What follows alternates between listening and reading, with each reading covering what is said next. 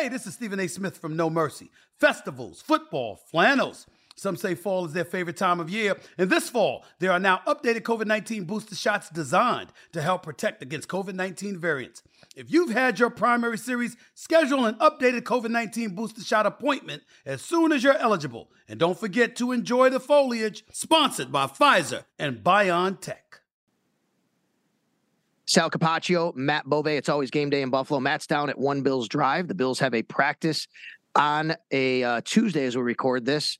We have the team flying out on Wednesday to get to New England. The game on Thursday night in Foxborough. You can listen to it on the Buffalo Bills Radio Network. And of course, that's flagship WGR Sports Radio 550 and watch it on Amazon Prime or on WKBW TV Channel 7 in Buffalo. We normally wait till the final segment to get to questions, but this question I want to get to relates to exactly what we're talking about, and we can talk about it uh, during the segment. It's from Rich, who's Donnie Chef 69 on Twitter, says, can you talk about how the Bills should scheme if Dawkins can't go? How about more use of Bobby Hart to try and help on the left side?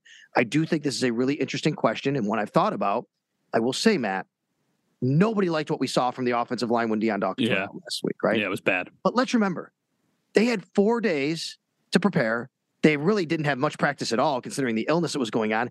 And they lost Dion during the middle of the game. They couldn't they, it wasn't like they were game planning without Dion Dawkins. So I'm not here to tell you everything's roses without Dion Dawkins. No, not at all. They're going to have to make some adjustments. But the advantage here is you get seven days to game plan and know what you want to do in this situation, which I think they're better equipped to do that. I wouldn't discount maybe Spencer Brown moving over to the left like we saw last year, or David Quessenberry like we saw in the game, and like you, like the like the uh, tweeter said, Rich, maybe you get uh, Bobby Hart a little bit more as an extra offensive lineman. Maybe you get Reggie Gilliam to chip in a little bit more. Da- Dawson Knox on that side. I think there are things you can do against obviously a great pass rusher, Matthew Judon, and a great schemer in Bill Belichick. And also keep in mind against the Lions, it wasn't just Dion Dawkins out; it was Mitch Right. Morse out, and then it was Ryan Bates filling in for him. So then you had another starter who was playing out of position. So it was kind of a domino effect of a lot Yep. of different things that went wrong. And Spencer Brown also really struggled in that game. So I'm thinking that if Mitch Morse is ready to go this week, obviously that kind of solidifies the middle part of the line. You would like to see Saffold, you know, maybe take a little bit of a step up and play. You'd, I'd imagine that Bates would just stay there, and then Spencer Brown would stay at right side, and Quessenberry would play left. But there's a chance those two could flip because we know we've seen Quessenberry, I guess, hold his own on the right side of the line at times this year. Probably not dominate or anything like that.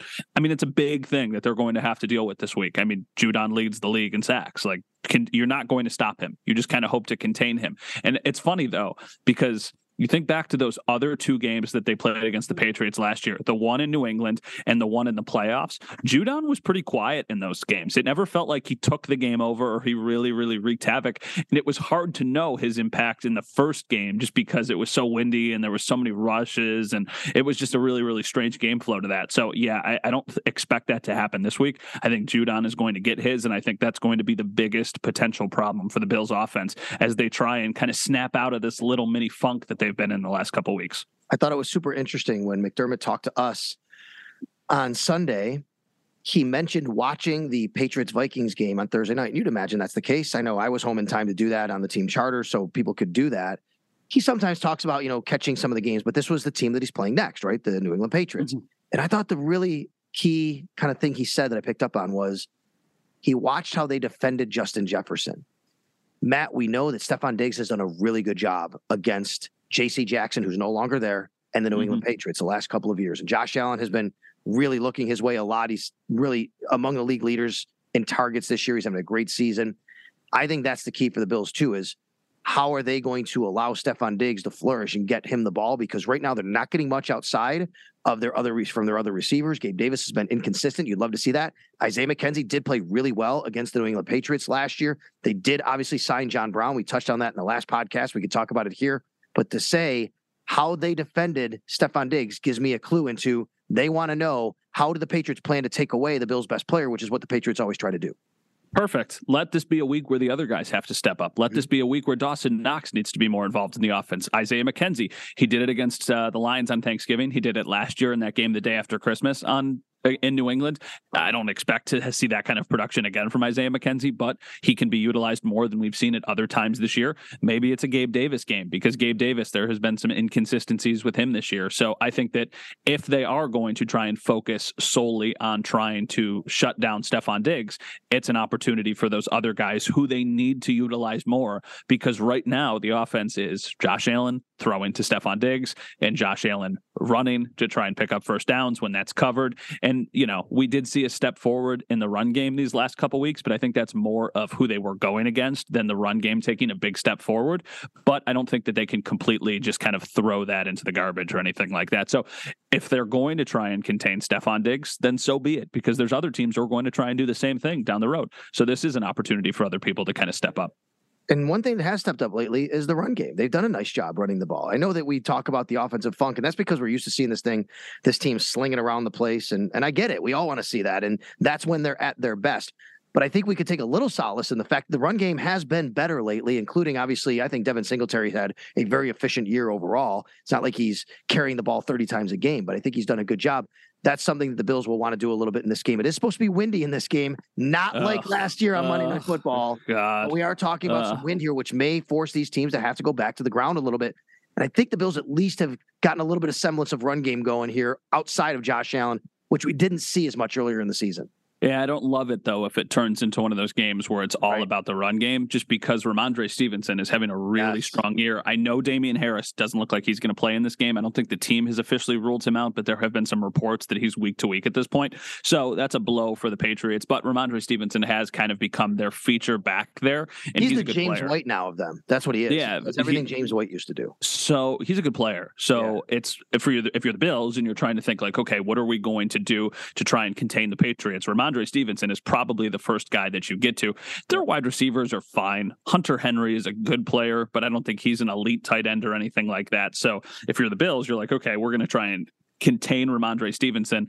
But if you got to get into a one of those games where you just run it all over the place, how about some Nyheim Hines mixed in? How about yeah. some James Cook mixed in? How about some swing plays? How about some stuff that's just a little bit more creative? But I do think Singletary has taken a step forward. It's hard not to like what he's done, but it's also hard not to ignore who they have gone against. So it's a balance there.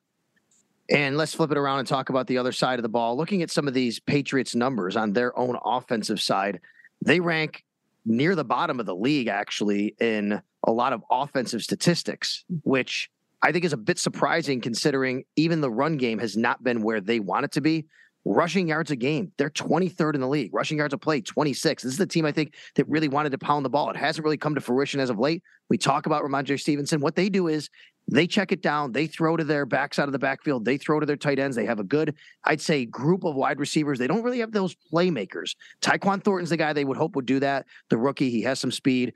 But it's really Mac Jones who stepped up the last couple of weeks. It's kind of had to bail them out in the passing game a little bit. So this is an interesting Patriots offense who you don't want them to kind of have the success they want to have on the ground. And right now, Mac Jones is actually playing from pretty good football the last couple of weeks. The Bills are going to have to kind of, you know, be on their P's and Q's, if you will, about the second year quarterback who's done a nice job.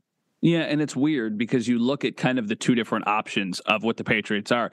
And last time we saw the Patriots, it was against the Vikings, and they held their own and they had a nice day offensively. They put up a lot of points. But the week before that was the week that they scored only three points against the Jets, and they relied on a punt return at the end of the game to ultimately win that game. So I don't think it's fair to dismiss the Patriots offense or anything like that. But I think they're probably somewhere in the middle. I think they're a pretty I don't even want to say average. I think they're a below average NFL offense. And I think if the you're the Bills, you should and they don't have any like like we said, they don't have a Stefon Diggs. They don't have a Justin Jefferson. They don't have an elite wide receiver who you really need to be concerned about. Now, for the Bills, the secondary has been a little bit of a concern these last couple weeks. Dane Jackson has struggled. Now that they don't have Christian Benford, he was playing well. We don't know exactly how much Trey is going to play. So that is an area where there are some questions for the Bills.